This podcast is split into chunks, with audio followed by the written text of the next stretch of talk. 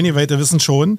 Hallo und herzlich willkommen zu, zur Ausgabe 37 äh, eines Podcasts, den ich hier aufnehme, zusammen mit dem Typen, der gerade im Hintergrund so abgackert, ähm, nämlich dem Wolfgang. Und zusammen produzieren wir ein Format, das nennt sich, Wolfgang, jetzt Jung dein. Jank. Ja, Hallihallo. Hallihallo, meine Lieben da draußen. Ähm, was lachst du eigentlich so, Wolfgang? Ich habe erst, hab erst nach diesem kläglichen Versuch, mich zu imitieren, verstanden, dass du mich imitieren wolltest. wolltest, hey du. Ja, da konnte ich ja nicht Hey du sagen, wenn wir hier, äh, kann ich mal schon, schon mal vorwegnehmen, zu dritt heute sind. Ja. Ähm, deswegen, ja, war ein Versuch. Wolfgang, du machst Urlaub? Ich bin im Urlaub, genau, ja. Seit dieser und? Woche. Bin zu Hause, genieße das Wetter und ja, und bist also, kribbelig, weil du eigentlich immer noch ein Workaholic bist oder bist du schon so ein abgehangener Typ eigentlich? Ich habe gerade eben gedacht, als ich äh, durch meinen Garten ging und Unkraut bekämpft habe, darf ich das überhaupt sagen bei unserem Gast heute? Ja, ich sage das einfach mal, Unkraut bekämpft habe.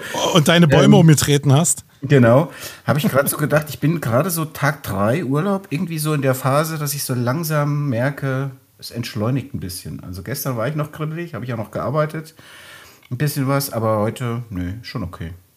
Okay. Wie lange hast du insgesamt? Wie lange willst du runterfahren? Jetzt noch zwei Wochen und äh, eigentlich ein bisschen länger normalerweise, aber ich habe ja etwas abgeknapst, weil ich im September mit meiner älteren Tochter nach New York fliege und deswegen. Dieses Mal nicht so lange. Naja, da kommen wir gleich nochmal zur Klimabilanz. Äh, da können wir gleich nochmal drüber reden. So, äh, ihr habt es vielleicht schon so ein bisschen rausgehört. Heute geht es ein bisschen um Bäume, ein bisschen um Klima. Und der eine oder andere wird ja mitbekommen haben, dass ich mich mit dem Thema Purpose auseinandersetze. Und da ist Nachhaltigkeit. Nein, Nein oder? Machst also, du? Bekommt man fast nicht mit. Ey. Das habe ich überhaupt ähm, nicht mitbekommen. Ja. Und dann habe ich gedacht, ich gucke mal einfach in so einer meiner, meiner Community rum. Und äh, wen habe ich denn da, wem folge ich denn da so? Und dann ist mir hier der Curtis Schüssler äh, über den Weg gelaufen, die nämlich hier über die Baumpaten Thüringen äh, genau das Thema mit diesen Sachen beackern, nämlich Bäume pflanzen, wo ich so, also ich weiß nicht, wie es euch beiden, nee, äh, Curtis muss ich ja nicht fragen, der weiß ja seine Antwort, aber Wolfgang, ich weiß nicht, wie es äh, dir geht. Also für mich ist da faktisch so ein rotes Tuch schon. Wenn einer sagt, ich pflanze Bäume, denn oh, es ist assoziiert hundertprozentig mit Greenwashing, auch wenn es vielleicht total ungerecht ist, aber wie ist, wie ist es bei dir? Ja, ist ähnlich. Also ich habe äh, tatsächlich auch den ersten Impuls. Also prinzipiell finde ich es eine finde ich eine gute Geschichte, so Bäume zu pflanzen. Erstmal prinzipiell, ja. Ähm, aber dieses Organisierte in Form von Patenschaften und so weiter habe ich eher so, ein, ich will nicht sagen negative Vibes, aber tatsächlich, äh, es gibt ja auch so Ecosia etc., diese Suchmaschine, die dann auch Bäume pflanzt und so. Ähm, ja, also ähnlich wie du und ich bin total gespannt und bin auch ja, ein bisschen nach der ersten Überraschung ob des Themas bin ich ein bisschen äh, froh, dass wir vielleicht die, die echte Message mal dahinter heute in die Lande hinaus posaunen und da freue ich mich drauf. So. Zumindest, dass wir mal ein paar kritische Fragen an jemanden stellen können, der in dem Thema ähm, drin ist. Das fand ich zumindest sehr spannend. Aber ich fand auch, Wolfgang, deine Reaktion total spannend, als ich dir das Thema rübergeschoben habe. Äh, und du gesagt, oh Gott, das ist so wie Kompass für eine Purpose. Äh, ich glaube, war so dieselbe Reaktion. Ja, nee, also Kompass ist eindeutig schlimmer, das, um das mal klar zu sagen. Ja? Curtis, falls du es nicht mitbekommen hast, er hatte letztens gefragt, wie man denn Purpose, das große Thema Purpose irgendwie darstellen kann und hatte als Idee, er wollte einen Kompass abbilden, so der irgendwie nach Norden zeigt. Und das war halt für mich der kreative Tiefpunkt unserer Freundschaft.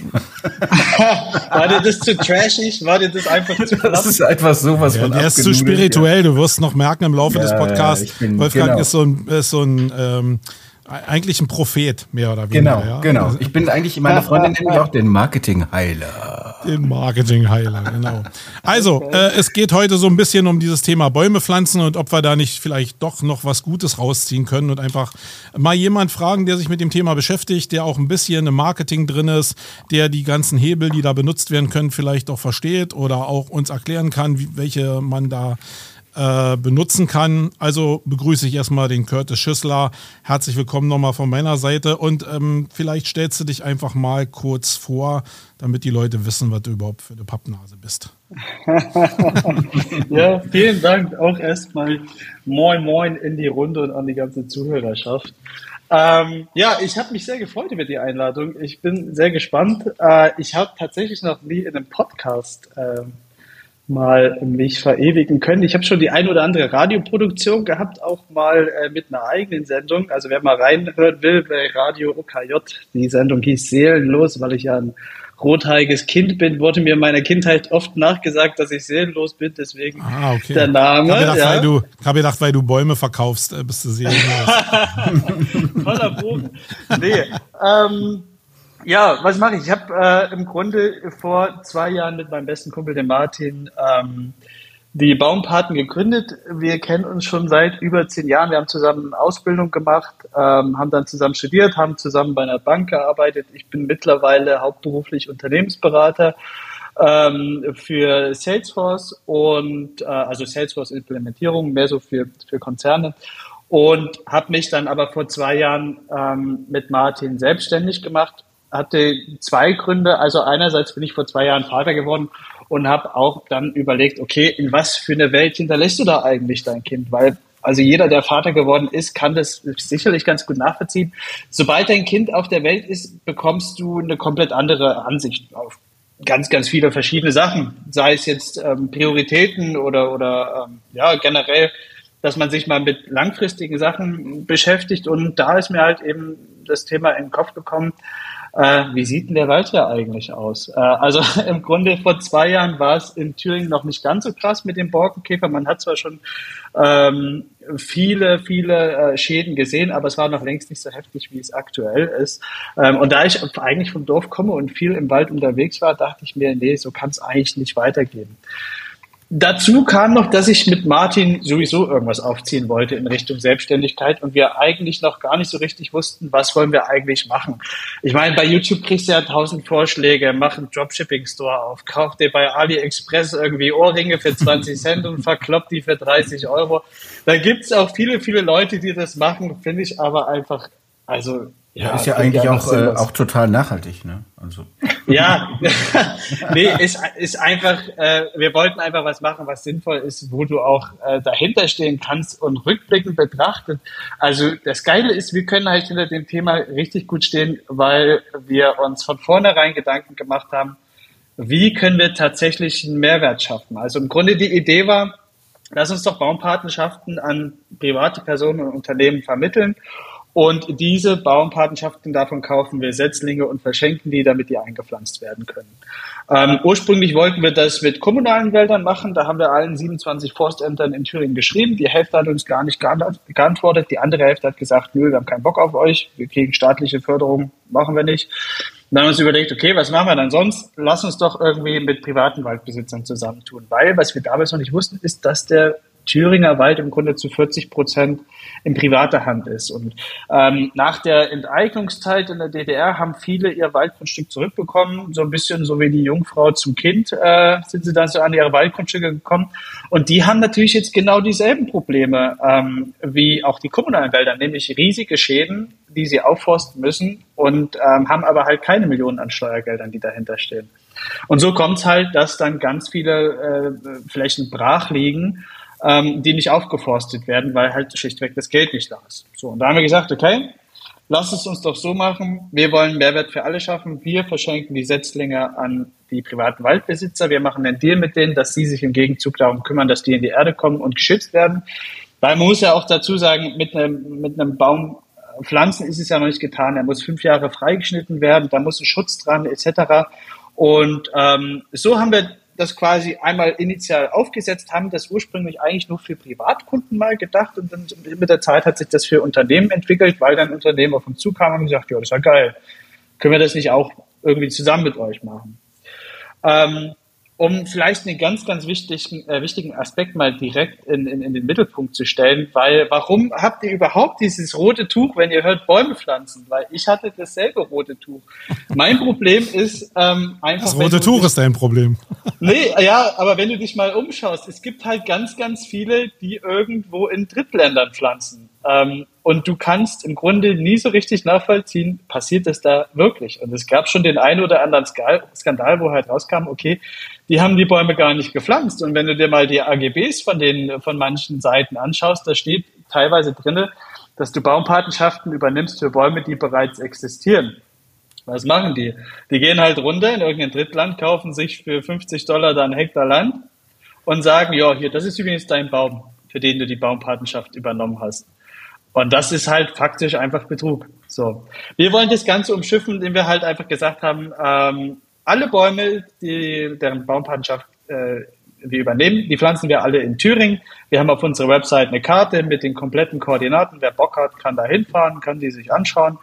Wir machen zweimal im Jahr Pflanzaktionen, wo wir all unsere Partner einladen. Das heißt, wir ähm, pflanzen dort auch selber Bäume, damit die Leute auch einfach mal verstehen, wie man überhaupt Bäume pflanzt. Ne? Weil das wissen die meisten nämlich gar nicht. Ja, das ist so ein bisschen der Hintergrund, ähm, wie das Ganze gekommen ist. Ist ein sehr komplexes Thema, wie ich mittlerweile festgestellt habe. Ich muss halt offen gestehen, ich hatte vor dem Online-Shop, bevor wir den gelauncht haben, gar nichts mit Bäumen an, am Hut. Wirklich. Also ich konnte noch nicht mal eine Eiche von einem Ahorn unterscheiden. Und der Martin, der macht das mittlerweile immer zu einem Running Gag. Wenn wir irgendwo hinlaufen zu irgendeinem Fototermin oder irgendwas, rennt er zu irgendeinem Baum und fragt mich, gehört das, was ist das für ein Baum? Weil ich am Anfang wie der letzte, wie der letzte. Und weißt du es heute? Ich weiß es tatsächlich, bei den meisten Bäumen weiß ich da, äh, mittlerweile. Ähm, Weil Martin irgendwelche Schilder drunter geklemmt hat irgendwie, damit er nicht so dusselig dasteht. Ja, ja, netterweise hat er auch meinem Kind äh, so ein kleines Lernbuch geschenkt, wo Bäume und sowas mit drin sind und dann können wir das uns zusammen anschauen. Da. Off-Topic ja. an der Stelle, einfach mal jetzt ein Werbeblock, äh, der nicht geplant war, aber der fällt mir jetzt gerade ein. Ich habe auch zwei Töchter, schon älter, aber wir haben früher immer, als die klein waren, und deine Tochter ist ja noch, oder dein Kind ist ja noch relativ klein, aber wenn das mal ein bisschen älter ist, haben wir ein Spiel gespielt. Wie gesagt, ist jetzt Werbung, aber bin ich jetzt auch ganz leidenschaftslos, weil wir kriegen ja nichts für. Das heißt, der Natur auf der Spur, das ist so ähnlich wie Mensch ärger dich nicht mit Würfeln und so, aber da lernst du Bäume bestimmen. Fand ich total spannend, Geil. weil ich auch der Geil. absolute Loser war. Aber du musst halt, um zu wissen, um weiterzukommen, musstest du halt wissen. Eiche, Buche, Esche und so weiter, auch Tiere. Also der gesamte Wald wird da auf links gedreht in dem Spiel richtig geil. Ey, das, das ist ja so. wirklich geil. Mhm. Danke, Wolfgang. Äh, werde ich mir mal tatsächlich rausschreiben und besorgen. Äh, Finde ich richtig cool. So, jetzt haben wir ein bisschen was zu deiner Geschichte gehört. Finde ich erstmal schon sehr, sehr spannend, wie man von äh, Salesforce-Beratung in dieses Thema reinkommt.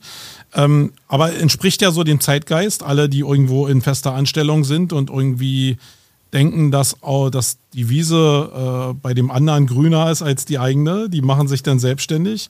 Aber warum, äh, das ist ja auch nicht verwerflich, aber warum nimmt man sich jetzt so ein Thema, wo man selbst ja weiß, dass dieses Problem mit dem Vertrauen, und ich nehme jetzt die große Überschrift Vertrauen und Glaubwürdigkeit, dass das so problembehaftet ist. War das für euch nie ein Thema, dass ihr ja Leute überzeugen müsst, dass ihr da Bäume wirklich anpflanzt? Und ähm, für mich war jetzt so eins von diesen Auslösern schon wieder, dass ihr die Verantwortung an Dritte abgegeben habt, wo ich auch schon wieder, und das ist getrieben, irgendwie schon wieder Klingel in den Ohren hatte. Wo ich denke, warum kümmern die sich denn jetzt nicht selbst drum? Ja, nee, eigentlich, um ehrlich zu sein, hatten wir gar nicht das Problem. Wir hatten das Problem auch gar nicht auf dem Schirm. Das rührt vielleicht einfach daher, weil wir einfach sehr regional angefangen haben. Ähm, im Grunde alle Waldbesitzer, mit denen wir arbeiten, die kennen wir persönlich, wir kennen die Grundstücke, die kennen uns, die haben zu uns direkten Vertrauen aufgebaut. Die Firmen, ersten Firmenkunden, die wir hatten, haben wir über persönliche Kontakte aufgebaut, also Menschen, die wir aus unserem privaten Leben kannten. Und für uns war ja von vornherein ähm, wirklich das oberste Credo, dass wir keine Scheiße bauen. Also das war halt, wir, wir stehen einfach dafür, dass wir es ordentlich aufziehen. Wir wollen halt einen absoluten Mehrwert liefern. Deswegen achten wir halt auch bei den Aufforstungen darauf, dass wir Bäume aus der Region nehmen. Also da gibt es einen gewissen Nummernkreis ähm, und wir haben eine sehr gute Baumschule im, im Hintergrund, die uns quasi immer standortbezogen die richtigen Bäume liefern kann. Du kannst ja nicht einfach einen Setzling von der Küste nehmen und den hier bei uns einpflanzen. Dann ist er nach einem halben Jahr tot. Habe ich vielleicht ein bisschen Kosten bei den Setzlingen gespart, bringt uns aber nichts.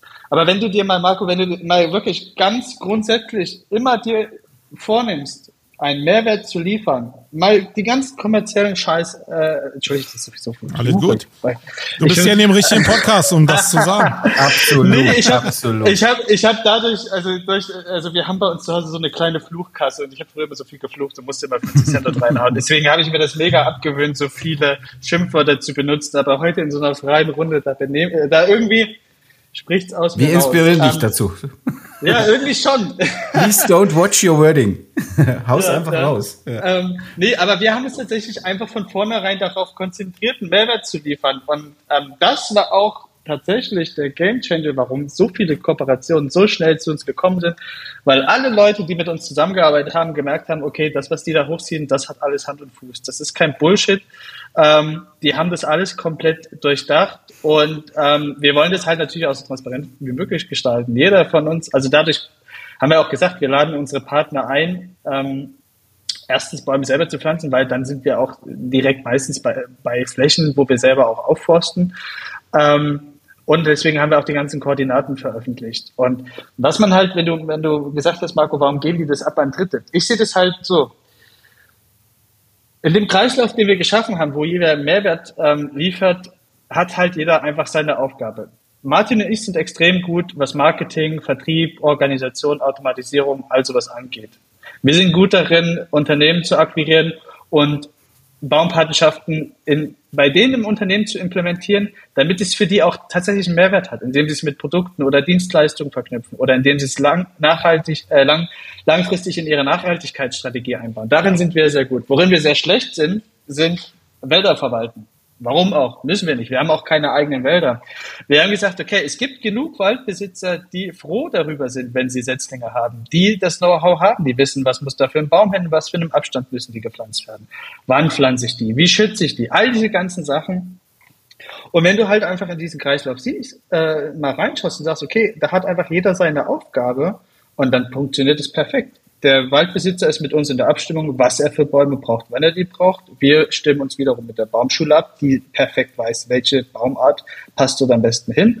Und mit den Firmen wissen wir oder können wir am besten verhandeln, um zu sagen, wie kriegen wir das ganze Thema Baumpatenschaft bei dir so eingebaut, dass es nicht klingt wie das mega Greenwashing und wie es tatsächlich rauskommt, dass du dich halt dafür ähm, engagierst. Und das Schöne ist, wir haben ganz viele Partnerfirmen, die sich tatsächlich einfach intrinsisch motiviert damit beschäftigen, weil die Geschäftsführer oder Inhaber einfach ähm, ein Herz für den Wald haben oder für Thüringen. Ich meine, wir haben ja in Thüringen gestartet und die sagen halt einfach, ja, wir wollen was für unsere Region machen. Wir wollen was hier direkt vor Ort machen und das funktioniert mega gut. Also ich bin immer wieder überrascht, was wir echt für richtig geilen Support von unseren Firmen bekommen, die halt nicht sagen, ja, das ist irgendwie einfach nur eine Firma, wo wir Bäume kaufen, sondern ähm, wir tauschen Ideen aus und, und versuchen wirklich, ähm, ja, den höchstmöglichen Mehrwert für alle rauszuholen. Und wenn du dich immer an dieses Grundprinzip hältst, segelst du eigentlich. Aber nimm uns doch noch mal ein bisschen mit, wie in Deutschland das so strukturiert ist. Du hast gesagt, 60 Prozent sind irgendwie staatlich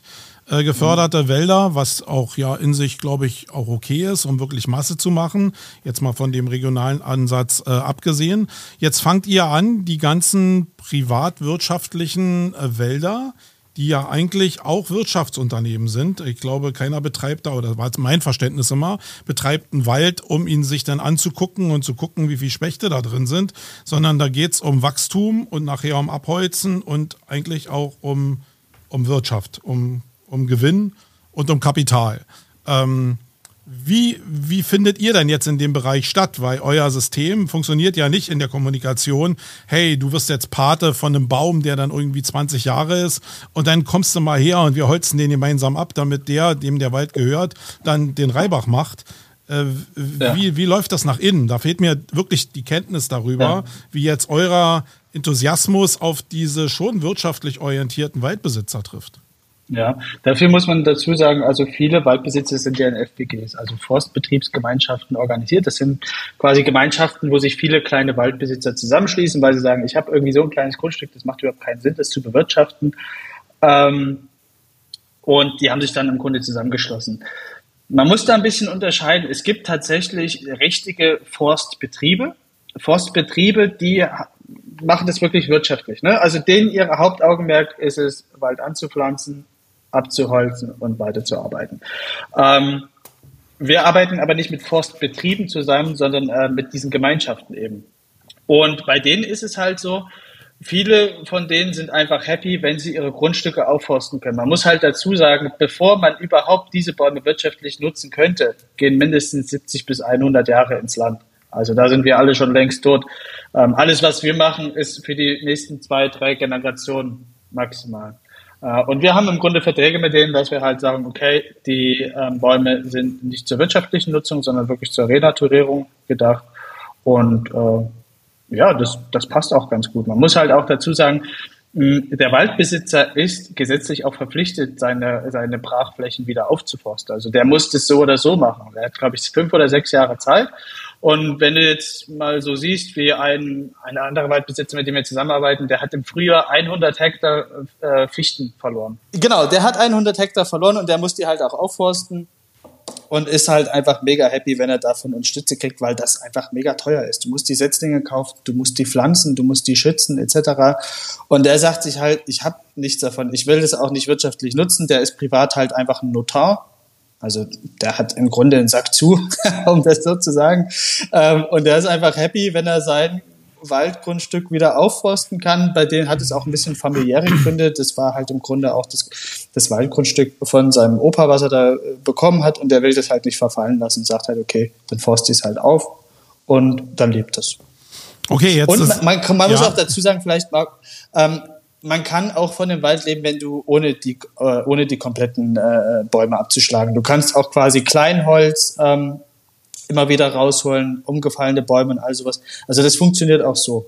Mhm. Jetzt habt ihr ja äh, euer Unternehmen da gegründet. Was ist das? Äh, mhm. was für eine Unternehmensstruktur habt ihr euch da gegeben? Ich habe gar nicht ins Impressum geguckt. Genau, wir haben das Simpelste gemacht, was es gab. Wir haben einfach eine GBR gemacht. Okay. Ähm, und jetzt habt ihr euch ja trotzdem, weil ihr ja irgendwie aus dem Marketing kommt und ein bisschen Betriebswirtschaft äh, auch euch probiert habt, aus Büchern anzulesen oder so, äh, probiert, naja, okay, wie könnt ihr dann dieses Unternehmen irgendwie in eine Gewinnzone bringen? Heißt, euch wird ja, ihr werdet ja angefangen haben, weil ein Merker ist natürlich, hey, ihr seid gar nicht vom Fach, äh, die machen aber im Wald. Aber ich bin auch nicht, ich hab, bin auch Suchmaschinenoptimierer, habe ich auch nie gelernt. Intrinsisch motiviert, mir angeeignet. Deswegen will ich das gar nicht in Abrede stellen. Ist nur wieder auf diesem ganzen Weg von Vertrauen wieder ein so ein Punkt. Da kommen wir nachher nochmal zu. Ähm, mich würde einfach mal interessieren, als ihr das erste Mal das kalkuliert habt. Ähm, diese ganzen Anpflanzdinger, die Zeit, die ihr investiert, die Zeit, die vielleicht der, der ähm, der, der Flächenmensch da irgendwie investieren muss, also der Forstwirtschaftler oder Anwalt.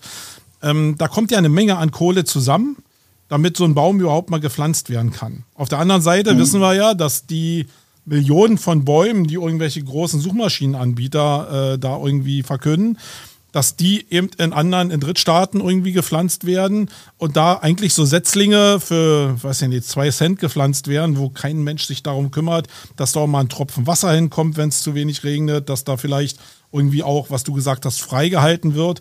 Also diese ganzen Ausgaben, die ihr jetzt habt, um das wirklich nachhaltig auch umzusetzen, wo seid, wart ihr da selbst erschrocken, dass da so viel Kosten zusammenkommen? Oder ähm, ja, doch schon.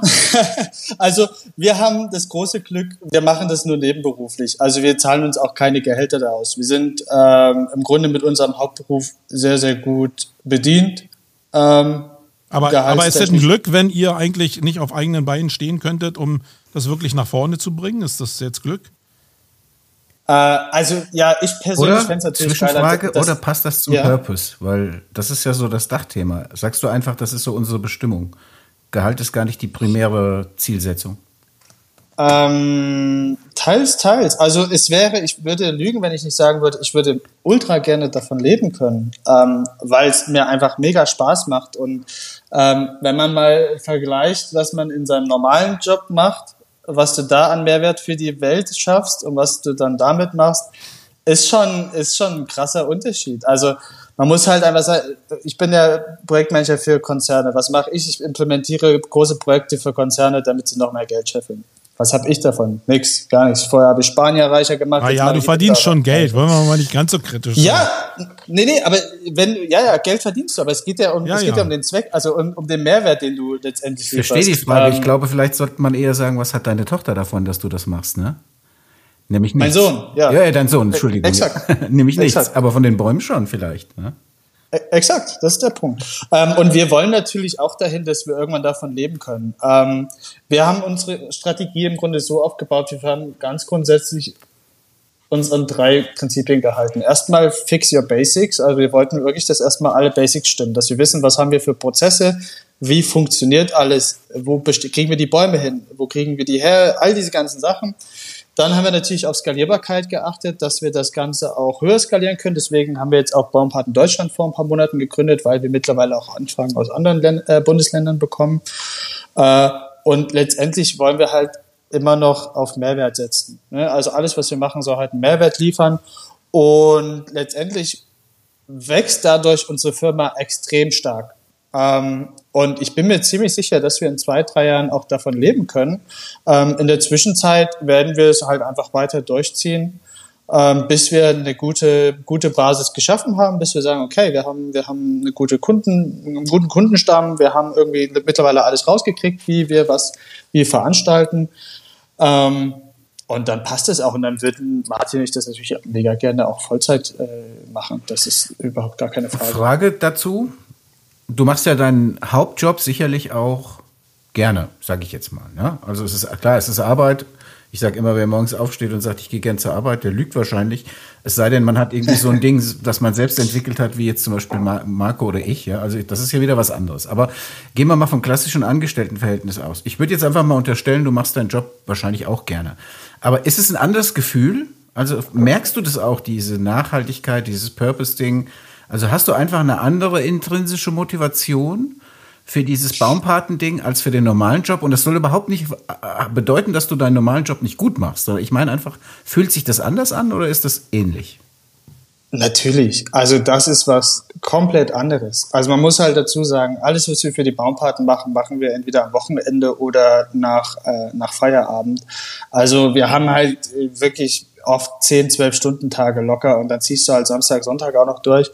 Ähm, aber einfach, weil wir es geil finden. Einfach, weil wir das, was wir machen, einfach geil finden. Und weil wir auch so viel gutes Feedback bekommen. Also, und das ist, das bringt mich wieder zum Anfang der Sache. Ich hätte nie im Leben diese Motivation, wenn ich irgendeinen Dropshipping-Store gemacht hätte, um irgendwelche Ohrringe irgendwem zu verkaufen. Nie im Leben, wirklich nie im Leben. Ähm, da kommen einfach so viele Sachen zusammen, dass du natürlich erstens dein eigenes Unternehmen aufbaust. Ähm, was schon mal, das werdet ihr beide wissen, wenn du was für dich selber aufbaust, bist du natürlich ganz anders motiviert. Ähm, zweitens ist das, was wir machen, sehen, wir sehen den Unterschied. Also es ist, man kann es nicht beschreiben, aber wir haben vorher beide, Martin und ich, noch nie einen Baum gepflanzt. Wir haben dann in, in, innerhalb von unserer ersten Pflanzaktion 2200 Bäume wirklich selber gepflanzt. Und wenn du nach einem Dreivierteljahr dorthin kommst und siehst, okay, vorher war dort nur Ackerland und jetzt blühen dort Bäume, das ist ein total krasses Gefühl, dass du wirklich siehst, du, du siehst, was du gemacht hast, was du geschaffen hast, mit all deinen ganzen Anstrengungen, die du gemacht hast, mit deinen Wochenendarbeiten, mit den Telefonaten, mit den Kalkulationen, mit den API-Anbindungen, wo du dich rumgeschlagen hast, weil natürlich auch Buchhaltung dazugehört und, und, und Steuern und dieser ganze Mist, der damit rum, diese ganze administrative Mist, der damit rumfliegt. Ähm, das kriegst du letztendlich zurückgezahlt, wenn du auf die Grundstücke schaust und siehst, wow, krass, ähm, du hast hier jetzt irgendwie ein Stück Wald geschaffen. Und das wird in ein paar Jahren noch krasser sein, wenn die Bäume dann richtig hoch sind ähm, und das von diesen kleinen Setzlingen sich tatsächlich zu richtigen Waldgebieten entwickelt. Und das wird, glaube ich, dann, das wird dann richtig geil sein. Ähm, und das, und da, um den Bogen wieder zum, zum, zum Schlagwort Purpose zu finden, ähm, das motiviert mich absolut. Und das ist nichts im Vergleich zu meinem normalen Job. Ich glaube, die Motivation bei den Ohrringen wäre Geld gewesen. Und ich fand es jetzt total schön. Also, das war jetzt für mich ein richtig geiler Part eben, weil hier rauskam, Geld spielt nicht die primäre Rolle. Das hast du ja auch schon gesagt. Ihr habt doch gar, verdient noch gar nichts damit, habt einen Haufen Aufwand. Ist ja eigentlich bescheuert, sowas zu machen. Aber das Gefühl und die Vision ist geil, das zu tun. Und das ist, finde ich, das ist für mich ein Stück Purpose. Deswegen hat der Marco das natürlich wie immer perfekt rausgesucht, das Thema für heute. Na, ich muss aber gleich nochmal jetzt kritisch hinterfragen irgendwie, weil ich war ja froh, dass ich mit Curtis hoffentlich jemand gefunden habe, wo ich eben mal meine ganze Fragelast auf ihn abladen kann. Und, und ein Thema ist ja, als du gesagt hast, hey, wir haben das Glück, dass wir das noch nebenberuflich machen. Das beinhaltet ja, ihr könntet das sonst gar nicht machen, wenn ihr das hauptberuflich machen würdet, hast du ja gerade gesagt. Und ein Teil davon, und da sind wir jetzt im Unternehmerischen wieder, ist ja Preisfindung und Kalkulation für die nächsten Jahre. Und ich stelle mir dann schon die Frage, ihr habt ja Preise, die ihr anbietet für eure äh, Patenschaften oder für das Bäumepflanzen oder auch für Firmenbetreuung etc. pp.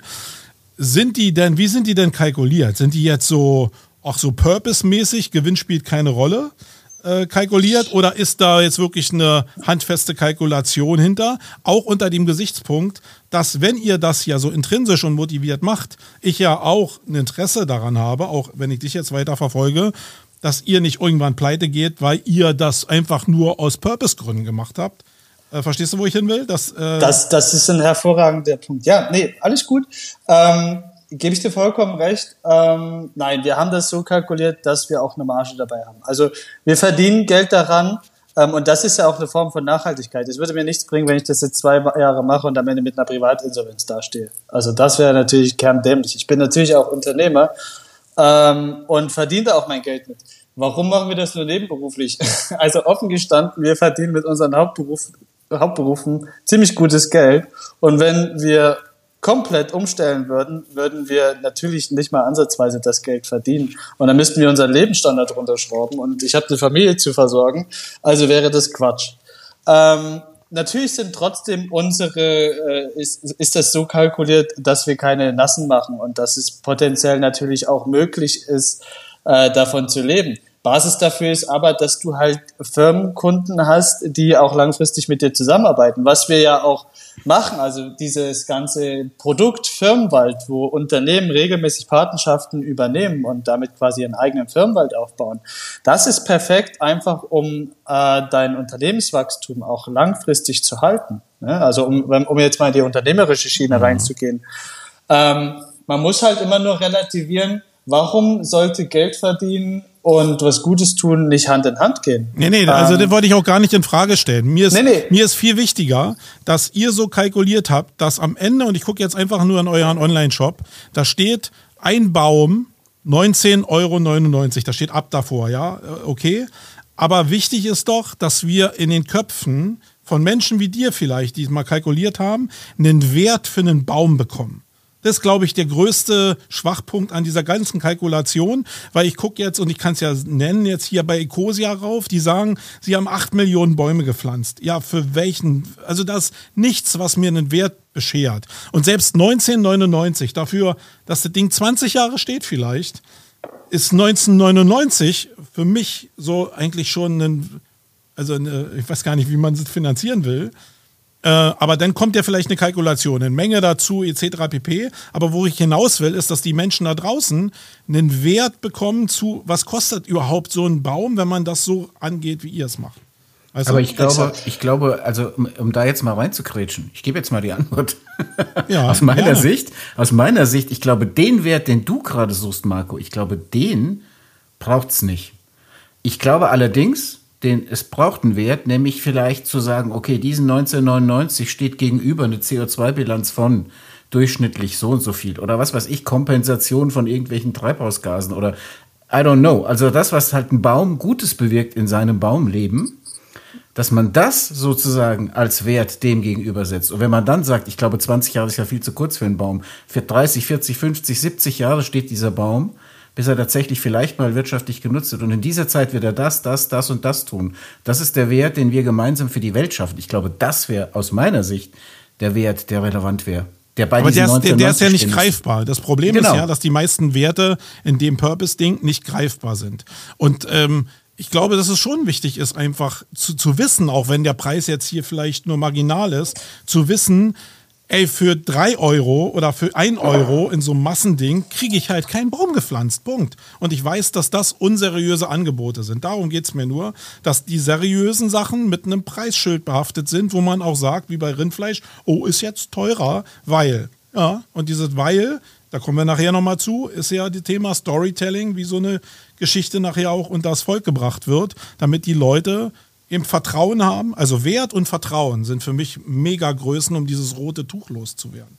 Ist das für euch ja. dann überhaupt auch so oder bin ich da so ein Trabant? Nee, du hast da vollkommen recht. Ähm, wenn man mal schaut, es gibt äh, dann Marktführer, ich darf natürlich hier keine Namen nennen, aber es gibt, es gibt gewisse Marktführer, die bieten dir an, einen Baum für einen Euro zu kaufen. Und die arbeiten auch mit sehr, sehr großen Unternehmen zusammen, die das Angebot natürlich gerne annehmen, die das nicht so hinterfragen wie du, weil die sagen sich, ja, das passt schon. Überleg dir mal, was du für eine, also das würde in Deutschland noch nicht mal für ein Setzling reichen. Punkt. Ja, so. meine. Ähm, warum funktioniert das? Du machst es in Drittländern, wo du Menschen für bezahlst, in Anführungsstrichen, die sehr, sehr wenig dafür bekommen, ähm, für Setzlinge, die wahrscheinlich keine Setzlinge sind, sondern nur ein bisschen Samen. So. Und das sind einfach Sachen, wo ich sage, das ist Bullshit. Damit möchte ich nichts zu tun haben. Ich habe mein, ich habe meine, meinen Plan, wie ich das machen möchte mit Setzlingen. Ähm, die, die werden hier gepflanzt und das kostet nun mal. Ein Setzling in Deutschland kostet was anderes als in Uganda. Hier einen zu engagieren, der den pflegt, kostet was anderes als in Uganda. Das ist der Punkt. Und deswegen ist es natürlich teurer, aber dafür weißt du halt einfach, dass er existiert und du kannst feel free, kannst dir die Koordinaten rauskopieren, dahin laufen, kannst ihn dir anschauen. Ähm, ja. Und genau da sind wir jetzt im Thema und auch ein Thema, das weißt du nicht, Curtis, aber Wolfgang ist ja hier äh, in unserem äh, Zweiklang hier der Storytelling-Gott. Ähm, und alles, was du gerade jetzt hier so beschrieben hast, ist ja eigentlich prädestiniert dafür, Content Marketing oder Storytelling zu machen. Und wenn ich dann auf eure Seite raufgucke, und da ist jetzt eine Diskrepanz wirklich zu dieser Nebenberuflichkeit, habt ihr denn genug Kraft durch die Nebenberuflichkeit, um diese Stories zu erzählen, die ja so existenziell für euch sind, um euch von diesen 1-Euro-Leuten abzugrenzen? Ähm, also wir versuchen natürlich unser Bestmögliches. Ne? Also das das Ding ist, wenn du dich selbstständig machst, du musst irgendwie auf allen Gebieten alles können, so, so gefühlt. Ähm, und wir versuchen natürlich so gut wie möglich das zu machen. Wir hatten mal eine Marketingagentur gehabt, die war wirklich unterirdisch, wirklich unterirdisch. Hey, wir ähm, waren es nicht. Curtis, Curtis, wir hatten darüber geredet, dass wir das nicht erwähnen, ja? nee, deswegen machen wir das aus unseren eigenen Reihen. Die Freundin äh, vom, vom Martin, die macht das äh, richtig klasse. Die, die denkt sich da auch Themen aus und wir versuchen das so gut wie möglich zu machen.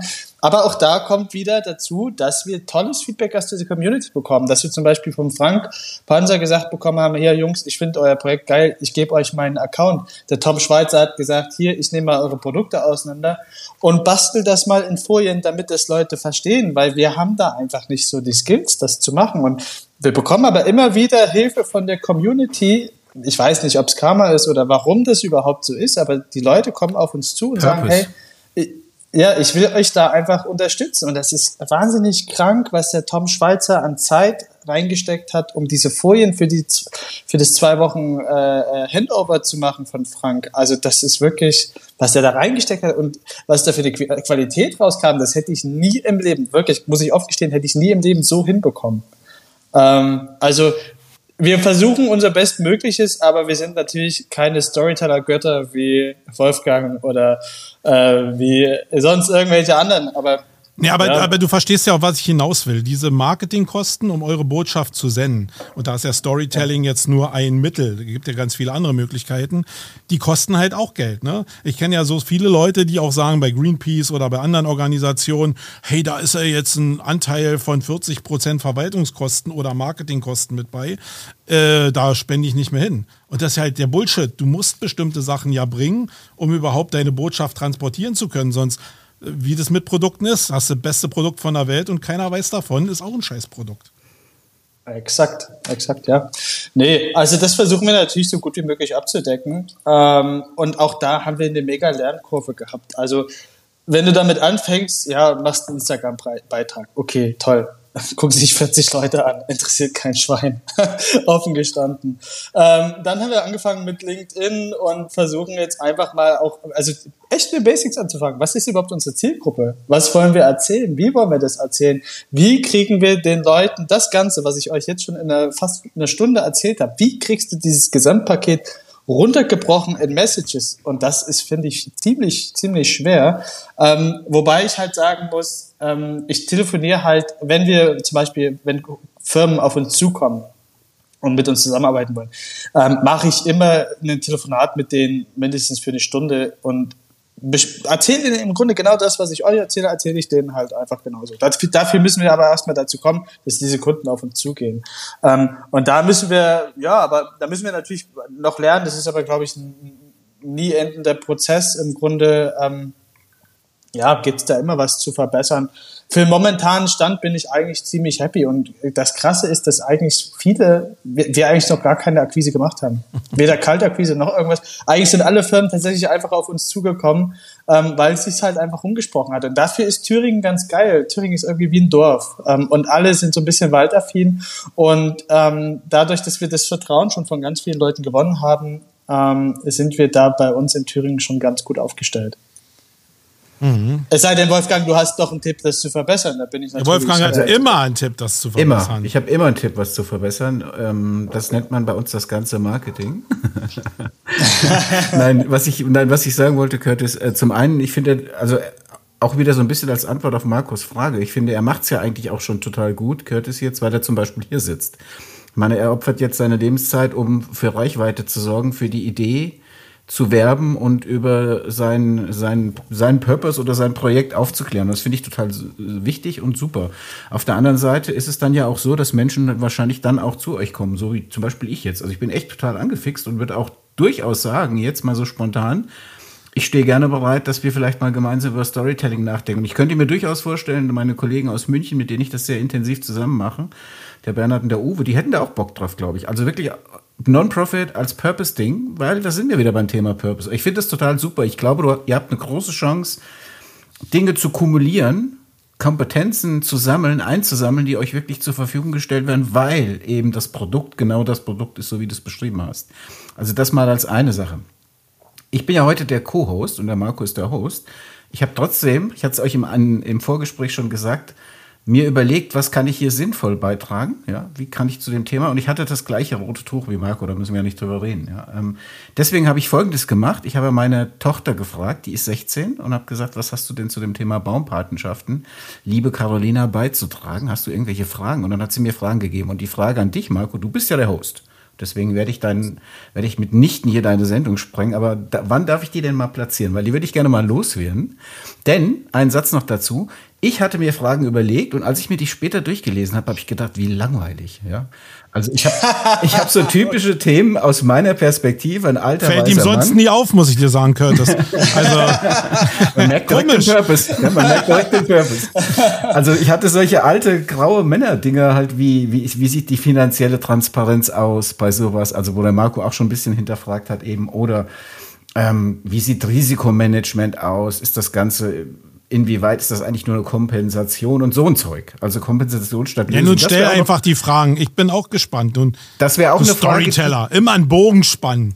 Das wäre auch eine Frage, die ich wirklich noch stellen würde. Die zur Biodiversität kommt gleich noch. Aber also ich, ich möchte einfach mal so im Kurzstil die Fragen meiner Tochter loswerden. Bin mal gespannt, weil ich finde, sie hat kluge Fragen gestellt, die ich so als Basics gar nicht gefragt hätte. Soll ich mal loslegen? Ich bin, ich bin total gespannt. Ja, ja. Das erste, ich war schon seit dem Vorgespräch gespannt. Das erste, was sie gefragt hat, das hast du ja, da hat der Marco schon so ein bisschen aufgelöst, aber da hat ja gesagt ab. Die erste Frage war, was kostet eine Baumpatenschaft? Ja. Okay. Mhm. Ähm, also im Grunde kostet die pauschal 4,50 netto. Mhm. Für Unternehmen. Also das Paket, das eine Paket für 20 Euro, ähm, da kriegst du quasi einen Baum für und bei dem Rest sind es 4,50 Euro hochgerechnet. Mhm. Durch die ganzen Skaleneffekte. Und das machen wir auch vielleicht nebenbei gemerkt, weil wir wollen kleinen und großen Unternehmen die gleiche Chance geben. Deswegen haben wir einfach gesagt, wir machen 4,50 pauschal, keine Staffelpreise. Und that's it. Mhm. Zweite Frage war, kann man theoretisch unendlich viele Baumpatenschaften übernehmen oder gibt es in irgendeiner Form ein Limit? Ähm, habe ich tatsächlich bei einem Vortrag letztens die Frage bekommen. Ähm, Sky is the limit. es gibt, nein, also es gibt rein also es gibt genug Schadflächen, sagen wir es so. Und die Frage wäre nur, ob wir an genug Leute rankommen, die aufforsten müssen. Wenn jetzt, weil es mich, mich hat einer gefragt, wenn ich jetzt eine Million in die Hand nehme und sage, Curtis, ich will jetzt, keine Ahnung, 100.000 Bäume bei dir kaufen oder 500.000 Bäume, könntest du das abwickeln? Muss ich erstmal klar sagen, nein, äh, ich kann nicht einfach 500.000 Bäume irgendwo hinknallen. Ähm, ich muss natürlich die ganzen Leute erstmal finden, die die Bäume einpflanzen. Nichtsdestotrotz bauen wir unser ganzes Netzwerk ähm, mit Waldbesitzern ähm, sehr stark aus, sodass wir auch äh, die Skalierbarkeit weiterhin gewährleisten können. Also wir sind mittlerweile schon in, einem, in einer Range, wo wir sagen, okay, wir kriegen schon echt ein paar tausend Bäume jedes Halbjahr locker unter. Aber wenn du jetzt sagen könntest, würdest, irgendwie, kannst du dieses Halbjahr 500.000 Bäume pflanzen, kann ich einfach nur Nein sagen, weil es Hm. einfach unrealistisch wäre. Okay, aber, Aber prinzip das geilste Limit, da hast du schon recht. prinzipiell kein Limit, natürlich ein operatives sozusagen. Die nächste, Exakt. die nächste Frage wäre eine gewesen, die mir zum Beispiel nicht eingefallen wäre, aber die Carolina hat mich gesagt, ja Papa, wenn ich Baumpate werde, habe ich denn dann auch Verpflichtungen? Also außer, dass ich natürlich Ja. zahlen muss. Das ist ja jetzt mal selbstredend. Aber hat ein Baumpate auch noch weitergehende Verpflichtungen? Nee. Nee. Mhm. Ähm, einfach nicht. Dann, dann die nächste Frage war, bekomme ich, wie bekomme ich denn regelmäßige Updates über die Bäume, die ich als Pate übernommen habe? Ja, also das bekommst du einerseits über unsere Social Media Kanäle. Da ähm, laden wir quasi immer Bilder hoch von unseren von unseren Flächen. Also das wollen wir jetzt noch stärker ähm, forcieren, äh, quasi wo du mal so vorher nachher Bilder siehst und auch wie wachsen die Flächen an. Ähm, und wir sind auch am überlegen, ob wir mal ein Newsletter oder sowas machen, aber irgendwie hatten die meisten Leute bisher gar kein Interesse an Newsletter, das mal zu sehen. Wäre wär aber, wär, wär aber übrigens ein super Storytelling-Format, ne? Auch wirklich zu sagen, War, aber da haben die doch kein Interesse dran, Wolfgang. Ja, Lass doch mal. okay. Lass doch mal Curtis in Ruhe. Vorletzte Frage von Carolina und nochmal Danke an Sie an der Stelle. Was passiert eigentlich mit der Patenschaft, wenn der Baum nicht überlebt? Ähm, also wenn der Baum nicht überlebt, im Grunde können wir da nicht viel machen. Das ist halt äh, die Natur an sich. Was wir aber mit den Waldbesitzern äh, abgesprochen haben, dass wir halt einfach nachpflanzen. Okay. Gut, und der, die letzte Frage, das hat sie ein bisschen anders formuliert, aber ich würde das als meine einzige Frage hier reingeben wollen, weil das ist tatsächlich ein Impuls, den ich gestern hatte, nachdem ich schon wusste, was heute kommt. Ähm, dazu muss ich wirklich ein ganz kleines bisschen Storytelling-mäßig für Curtis ausholen, weil Marco kennt die Geschichte. Ich hatte, ich bin 30 Jahre lang leidenschaftlicher Mountainbike-Fahrer gewesen und hatte vor drei, fast genau drei Jahren, also im November 2020, einen krassen Unfall. Also wirklich einen sehr, sehr starken Unfall mit dem Bike. Und das ist in einem Wald passiert. Und genau, ich glaube, acht Wochen bevor ich den Unfall hatte, war in diesem Waldgebiet, durch das ich 30 Jahre gefahren bin, so ein kleiner lokaler, wie nennt man das, so ein kleiner Hurricane, Orkan oder irgend sowas. Der hat also wirklich eine Riesenschneise in diesem Wald weggefräst. Unfassbar, ja. Aber das ist gar nicht das Thema, sondern das Thema war, ich bin da durchgefahren und habe diese Verwüstung gesehen und dieser Wald, der weg war. Da war wirklich nichts mehr. Also das war weg. Und ich dachte mir so damals, was eine Katastrophe. Ich habe das auch fotografiert damals, auch Posts gemacht. Dann hatte ich meinen Unfall, war im Prinzip drei Jahre lang in der Situation, werde ich überhaupt jemals wieder Fahrrad fahren können oder, oder wie wird das? So, und jetzt ist es soweit, dass ich toi toi toi wieder fahren kann. Ich fange jetzt gerade wieder an, auch intensiver zu trainieren und war gestern in diesem Wald unterwegs. Und mit dem Wissen, dass wir heute über diese Sendung sprechen, bin ich genau an dem Waldstück vorbeigefahren, das weg war. Und was passiert ist in den drei Jahren ist, der Wald ist wieder da. Und zwar komplett, also nicht in der Höhe natürlich, ist klar, aber diese Ödfläche, die da war, die mich so schockiert hat, die hat sich sozusagen re renaturiert. Und ich muss dazu sagen, bei uns ist hier so ein, wie nennt man das, so ein Biotop oder, nee, Biotop ist ja mit Wasser, keine Ahnung. Also so ein Wald, der nicht bewirtschaftet wird. Ne? Ja. Also da steht da auch, irgendwo gut. steht ein Schild, da steht hier, passiert alles äh, natürlich. Hier wird nur grob geforstet. Mm. Und ich habe mir so gedacht, das ist ja auch so dieses Ding, was alle sagen, die Natur interessiert überhaupt nicht, was wir Menschen machen. Vielleicht zerstören wir uns selbst, die Natur zerstören wir nicht, die wird uns in jedem Fall überleben. Und das war so der Impuls, den ich hatte. Und die Frage, die ich jetzt da anschließe, ist, wie achtet ihr eigentlich auf Biodiversität? Also Ja. pflanzt ihr immer die gleichen Pflanzen an? Weil ich habe gesehen, vorher war das ein Fichtenwald. Dann kam dieser Mhm. Orkan, hat den weggemäht. Und jetzt sehe ich, ist das quer durch den Garten. Das sind Pflanzen, Sträucher, Bo Laubbäume, kleine. Da sind Fichten auch wieder dabei. Also es ist total divers. Und irgendwie Mhm. ist dieser Reinigungsprozess Orkan und jetzt der neue Wald, der kommt mir irgendwie total gut vor jetzt. Ne? Ja. So, Ähm, achso, bist du fertig? Ja, ich bin fertig. Ich wollte dich nicht unterbrechen. Nee, ich wollte dich nicht unterbrechen, weil du gerade noch äh, Luft geholt hattest. das ist in meinem Äh, Alter so, okay. Curtis, sorry. Nein, total, total gute Frage, weil wir ähm, auch bei unseren LinkedIn-Posts immer wieder darüber diskutieren. Ähm, also ganz grundsätzlich Biodiversität. Wir pflanzen nur Mischwälder. Bei uns gibt's keine, keine Monokultur. Wir pflanzen ganz bunte verschiedene Mischwälder. Ähm, wir wollen das so breit wie möglich streuen. Ähm, das einfach mal als grund grundsätzliche Antwort. Ähm, was auch mega schön ist, dass es bei dem Waldstück so gut geklappt hat, dass diese Renaturierung, also diese natürliche Verjüngung funktioniert hat. Ähm, das ist leider nicht bei allen Grundstücken so. Das hat mehrere Gründe. Ähm, manche Hardliner sagen zum Beispiel, ja, lass doch einfach den Wald äh, das alles selber machen. Ist, ist sicherlich eine Option, aber bei einigen Grundstücken einfach keine Option. Hat mehrere Gründe. Erstens, ähm, wenn du wirklich eine riesige Fläche wie im Harz hast, ähm, wo einfach künstlich der Mensch vor, vor 100 Jahren einfach riesige Felder an Fichten reingezogen hat, wie soll dort ein Mischwald entstehen? Klar, es gibt Vögel, ähm, die Saatgut äh, ähm, dorthin werfen, es gibt Winde, all sowas.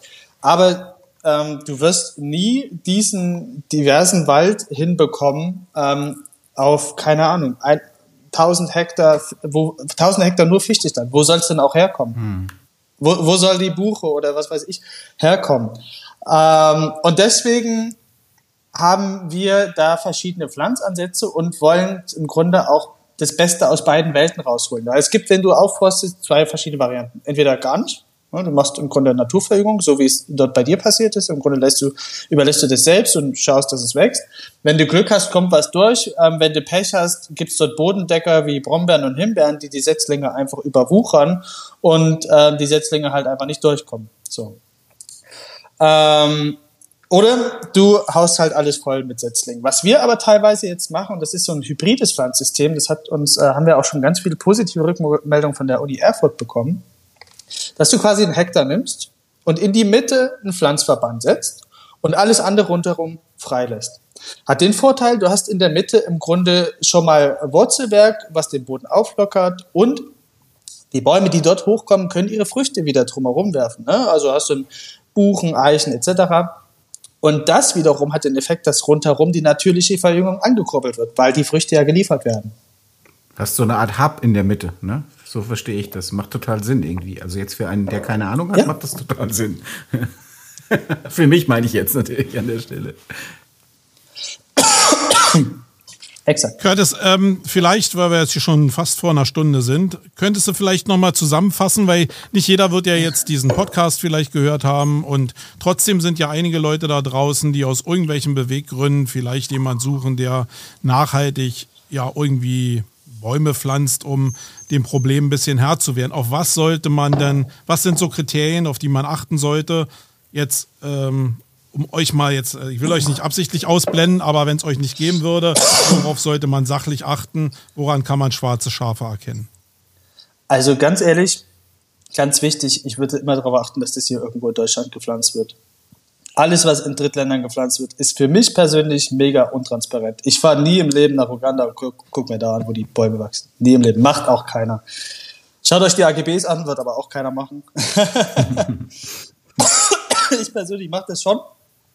Ansonsten echt schaut drauf, dass die ähm, Anpflanzungen so transparent wie möglich sind. Dass du weißt, wo werden die gepflanzt, was wird da gepflanzt. Und dass das irgendwie dokumentiert wird. Weil da gibt es in Deutschland faktisch noch keine Regulatorien. Wir sind mit dem TÜV Thüringen dabei, Regulatorien aufzusetzen. Bis wir soweit sind, wird es aber mindestens noch anderthalb, zwei Jahre dauern, ähm, weil momentan kann das jeder machen, wie er will. Ähm, deswegen gibt es auch eine Menge schwarze Schafe. Dem wollen wir im Grunde in Regel vorschieben, indem wir mit dem TÜV Thüringen aufsetzen, okay, so muss eine Aufforstung äh, passieren und ähm, ja, das wären so meine ganz einfachen Tipps. Ich meine, wenn man durch einen Online-Store ähm, schaut, dann sieht man ja schon relativ schnell, ist das seriös oder ist das nicht seriös. Ich finde es halt immer tricky, wenn du äh, Organisationen hast, die irgendwo im Ausland pflanzen, die eine Menge Kohle für Marketing in die Hand nehmen, wo du halt natürlich mal so ein paar Leute aus dem Dorf hast, die so ein paar Pflanzen in der Hand haben, was schon so trashig marketingmäßig ist, dass man, also wenn man nun halbwegs Verständnis für Marketing hat, dass man schon sieht, dass das sehr offensichtlich ist. Und ihr habt ja so coole Sachen. Ihr habt so, so Sachen, die ich schon 2000 im SEO benutzt habe, wie Siegel, wie einen Baumzähler. Wie geil ist das denn? Da kann man immer einen schönen Link reinpacken irgendwie. Also ihr habt so schon so viele Black Hat Techniken, die ihr benutzt, ohne zu wissen, was ihr damit macht. Black Hat. Ja. Also, Green, Green, Greenhead. Greenhead, genau. An, an, dieser Stelle vielen Dank an meinen Bruder, der ist nämlich Programmierer und hat den für uns programmiert. Ja, sehr cool. Ähm, ja, viele coole, coole Ansätze. Du solltest mal seinen Namen nehmen, nennen, Curtis. Der heißt wie, wie ich mit Nachnamen, nur mit Vornamen Jonathan. So, Jonathan. Alles klar. Liebe Grüße. Liebe Grüße gehen raus an Jonathan. So, okay, Wolfgang, hast du noch Fragen? ja, Fragen ich habe noch eine, ja. eine Frage habe ich tatsächlich noch. Und zwar sind wir im Kontext Purpose. Und ich, ich finde jetzt, das kam total gut raus und ich hätte auch echt total Bock, off-topic euch da irgendwie zu unterstützen, so Storytelling-mäßig. Aber das ist jetzt ein anderes Ding. Was mich interessiert ist, und das ist wirklich, finde ich, mir jetzt gerade klar geworden, wenn es um Purpose geht, checkt ihr eigentlich, oder andersrum gesagt, ich versuche gerade das Problem zu, darzustellen, es ist ja so, dass Firmen, die bei euch buchen, also die nicht buchen, sondern buchen, buchen, ja, die Bäume buchen, die, die Patenschaften buchen, die Kunden werden. Du hast ja gesagt, die ersten Unternehmenskunden und so weiter. Die Unternehmen, die Kunden werden. Checkt ihr in irgendeiner Form ab, ob die vom Purpose zu euch passen? Ich weiß, die Frage ist irgendwie ein bisschen schwierig. Ich gebe das zu. Also es, nee, gar nicht. Ähm, gar oder nicht. ob dieses, ich meine, das ist ja oft so dieses Kompensationsding. Also ich kaufe mir irgendwelche CO2-Zertifikate und donner dann mit meinen Dieseln mit dem Außendienst durch die Gegend. Oder ich kaufe mir halt jetzt, werde jetzt bei euch Kunde und bin dann, kann dann auf meine Website schreiben, hier, Baumpaten Thüringen, aber eigentlich bin ich trotzdem, ist CO2-Bilanz mir völlig schnupper. Also habt ihr da irgendwie ein Feeling dafür? Kann man das überhaupt checken beim Kunden? Ich hatte da letztens ein, ein sehr interessantes Gespräch darüber mit einem Gaslieferanten und Öllieferanten. Ähm, das ganze Thema Greenwashing ist auch so ein Thema, das wollte ich eigentlich mit euch noch ein bisschen intensiver besprechen. Ich finde, Greenwashing wäre, oder meines Erachtens ist Greenwashing so, dass du ähm, etwas vorgibst, grün zu sein, also ein Projekt hast, obwohl du es gar nicht umsetzt. Das ist für mich Greenwashing. Andererseits möchte ich zum Beispiel unter, oder haben wir halt überlegt, gibt es Unternehmen, mit denen wir gar nicht zusammenarbeiten wollen? Wir hatten bisher noch kein Unternehmen gehabt, was so krass war, dass wir gesagt haben, nee, machen wir nicht. Keine Ahnung, wie Shell oder so, wenn sie gesagt hätten, ja, wollen wir mit euch zusammenarbeiten. Wir haben halt die Auffassung, wenn es ein Unternehmen gibt, was sich engagieren möchte, wollen wir dem die Hand reichen. Ähm, weil wir wissen für uns. Also auch Shell. Ich weiß, Shell, Shell ist. ja, was sich ja durchaus, ich meine, warum sollen sich die jetzt nicht auch verändern dürfen? Ja, das ist halt die Frage. Ich finde, wenn, wenn ein Unternehmen wirklich sagt, okay, wir wollen was machen und wir wollen ein Projekt unterstützen, wo tatsächlich was passiert, Warum sollen wir denen dann die Hand wegschlagen und sagen, nee, mit euch arbeiten wir nicht zusammen? Weil wie sollen die denn irgendwie jemals dann in eine Richtung kommen können, dass man sagt, okay, die sind in Ordnung. Ne? Ähm, von daher ist es ja, ein zweischneidiges Schwert.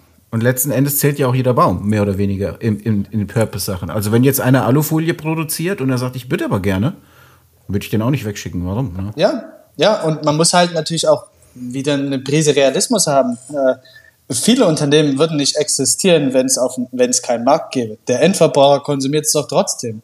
Warum sollen die sich dann nicht, also wenn man zum Beispiel, wenn, wenn du jetzt sagst, ich hasse Alufolienhersteller, um es mal praktisch zu bleiben, dann dürfte ich mir auch persönlich keine Alufolie kaufen. Es gibt aber genug Menschen, die zu Hause Alufolie haben und warum sollen die sich nicht engagieren können? Äh, das ja, weißt du? Ähm, ja. Nee, total. Nee, also klar. wir hatten bisher noch gar keinen Kunden gehabt, wo wir gesagt haben, nee, irgendwie, du bist irgendwie so fragwürdig, dass wir nicht mit dir zusammenarbeiten wollen. Ich finde das eigentlich die bestmögliche Antwort, zu sagen, zu meinem Purpose gehört halt, dass ich im Sinne der Sache nur ganz wenige Leute vielleicht per se ausschließen würde, wenn ich weiß, die nutzen irgendwelche Kinder aus in Asien oder sonst was. Da habe ich keinen Bock drauf. Aber ansonsten kann jeder, der am Markt existent ist, auch mit uns zusammen was Gutes tun. Finde ich total super. Ja. Genau, nicht so eine Scheuklappen zu haben. Ich glaube, das ja. ist ein großer, also zumindest bei meinen Bemühungen jetzt im Thema Purpose, also ich orientiere mich ja eigentlich nur, äh, probiere ich mir einfach den offenen Geist zu halten, weil ich glaube, es geht ja auch am Ende nur, natürlich haben die mit uns gemeinsam eine Menge kaputt gemacht, um jetzt mal oder andere Mineralölkonzerne zu nehmen. Aber ich bin ja Nutznießer auch von dem Wohlstand, der daraus entstanden ist. Und trotzdem werden die die Treiber sein, durch ihre Größe, die es nachher auch wieder drehen können, weil die Netze zum Beispiel haben für Wasserstoff oder so, die dann ja genutzt werden können, um Wasserstoff wieder auszugeben. Also ich glaube, ja, man muss die schon, man muss denen ein bisschen Druck machen, aber man darf die, also man sollte die gar nicht vergraulen, weil die gehören auch irgendwie dazu. Und also ich gehöre zumindest so dazu. Jetzt, mein Curtis, ähm, wir haben dir gar nicht gesagt, dass wir hier mal so einen Medientipp immer mitbringen hier in der Show. Habe ich vergessen, in, die, äh, in das Briefing reinzuschreiben. Hast denn du irgendeinen Medientipp, irgendwo du, wo du sagst, hey, in der letzten Zeit, vielleicht im Thema Purpose oder auch im Thema, äh, da lest doch nochmal nach, guck dir mal das Buch an, guck dir mal das Video an, ähm, weil das ist cool, das solltest du mal abseits von dem Podcast dir nochmal reinziehen. Den habe ich. Werbung erlaubt. Nee, gar keine Eigenwerbung. Ich hatte gestern ein mega interessantes Gespräch mit einem Gründer von einer sehr interessanten Firma und der ähm, Matthias Ment heißt der, der hat sich mit dem ganzen Thema seit, ich glaube, Anfang der 90er auseinandergesetzt und hat ein mega interessantes Buch geschrieben, das er mir gestern zugeschickt hat. Ähm, da geht es um den Wert von Wasser ähm, auf so vielen verschiedenen Ebenen, dass ihr euch das unbedingt mal anschauen solltet. Und ich muss mir mal eben kurz nochmal in meinen Mails gucken, wie genau das heißt. Ich bin leider noch nicht dazu gekommen, es im Detail zu lesen. Ich bin es überflogen, aber allein durch ähm, seinen Ausführungen, die er mir ähm, in dem Meeting gegeben hat, äh, fand ich das schon mega krass. Und das möchte ich auf jeden Fall empfehlen. Äh, gibt mir eine Sekunde, um zu schauen, wie das heißt. In der Zwischenzeit kann ja Wolfgang schon seinen Medientipp bringen. Dann können wir das andere Ja. noch nachliefern. Ich habe in meinem Urlaub mir vorgenommen, endlich mal eine Menge Bücher aufzuarbeiten, die ich auf dem Tisch liegen hatte. Bin auch ganz gut unterwegs mit dem Lesen. Ähm, habe mir aber trotzdem gestern ein neues Buch gekauft in der Buchhandlung. Ich kann einfach, ich kann Einfach, einfach, nicht, kannst. Ich kann einfach aus der Buchhandlung nicht rausgehen ohne Buch. Es geht nicht und ich finde es einfach so geil. Ja, es ist so toll. Ich gehe so gerne in Buchhandlungen spazieren. Ähm, aber ich habe mir ein Buch gekauft. Ich habe reingelesen. Ich mag ja dieses Thalia-Prinzip, dass du in die Bücher reinlesen kannst da im Café. Ich habe es ge gekauft, gestern Abend, glaube ich, 50 Seiten gelesen. Es ist das beste Coaching-Buch ever, das ich jemals gelesen habe. Ich persönlich. Nee, er hat Coaching gesagt. Ja, mit, mit Coaching. ähm, es ist von Talane Midanda, Midana, Talane Midana, so heißt die gute Frau.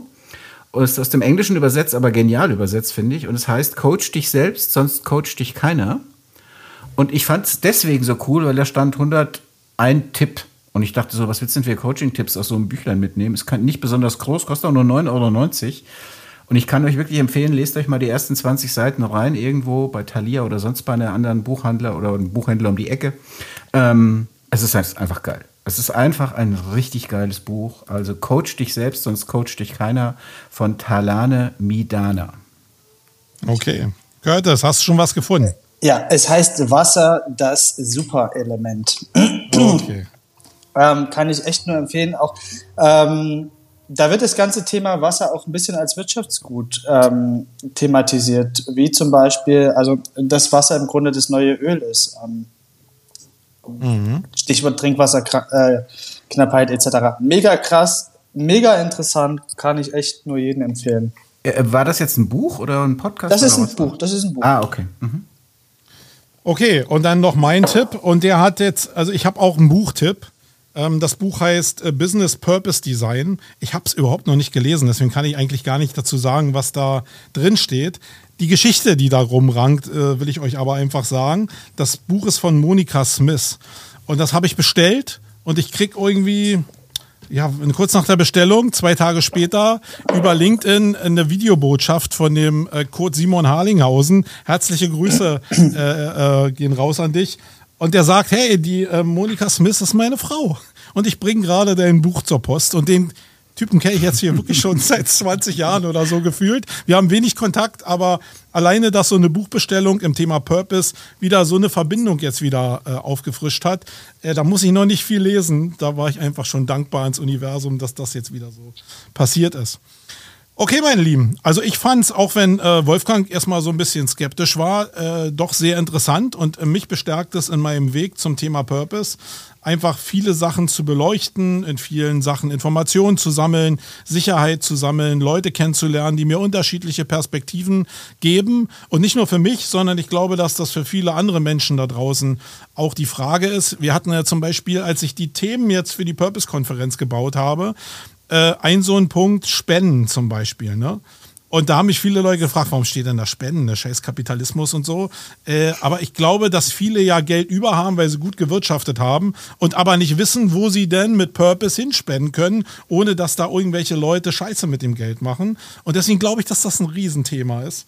Ähm, aber das ist nur ein kleiner Ausflug. Curtis, ich finde es mega spannend, äh, euer Thema da. Ähm, und äh, sage erstmal in jedem Fall Danke, dass du da so offen mit umgegangen bist und eigentlich alle Fragen super beantwortet hast. Also ich, hab, ich hatte vorher schon komischerweise ein gutes Gefühl. ähm, aber jetzt habe ich noch ein besseres Gefühl und hoffe wirklich, dass ihr die Kraft auf die Straße bringt, um dieses Thema wirklich auch als Story zu spielen. weil nur die Idee zu haben reicht, glaube ich, nicht, um da wirklich was zu bewegen nachhaltig. Und ich glaube aber, so eine Ansätze können, wenn die wirtschaftlich aufgezogen sind, ein Teil der Zukunft sein. Und deswegen bin ich da sehr dankbar, dass du in dem Podcast warst, auch gegen den Widerstand von Wolfgang. Gott, jetzt ist es schon Widerstand. Äh, Curtis, nur damit du den Hintergrund kennst. Ich die, die Revolution von Wolfgang wollte ich Ich sagen. habe ihm geantwortet und habe gesagt, ähm, Baumpaten, das wird ja Punkt, Punkt, Punkt spannend. So, alles andere ist in Markus Kopf passiert, ja. Ja, Jetzt sind wir schon, sonst sagt er wir mal nett. Widerstand. Das, Das meiste, ja nett. das meiste steht ja zwischen den Zeilen. Ja, genau.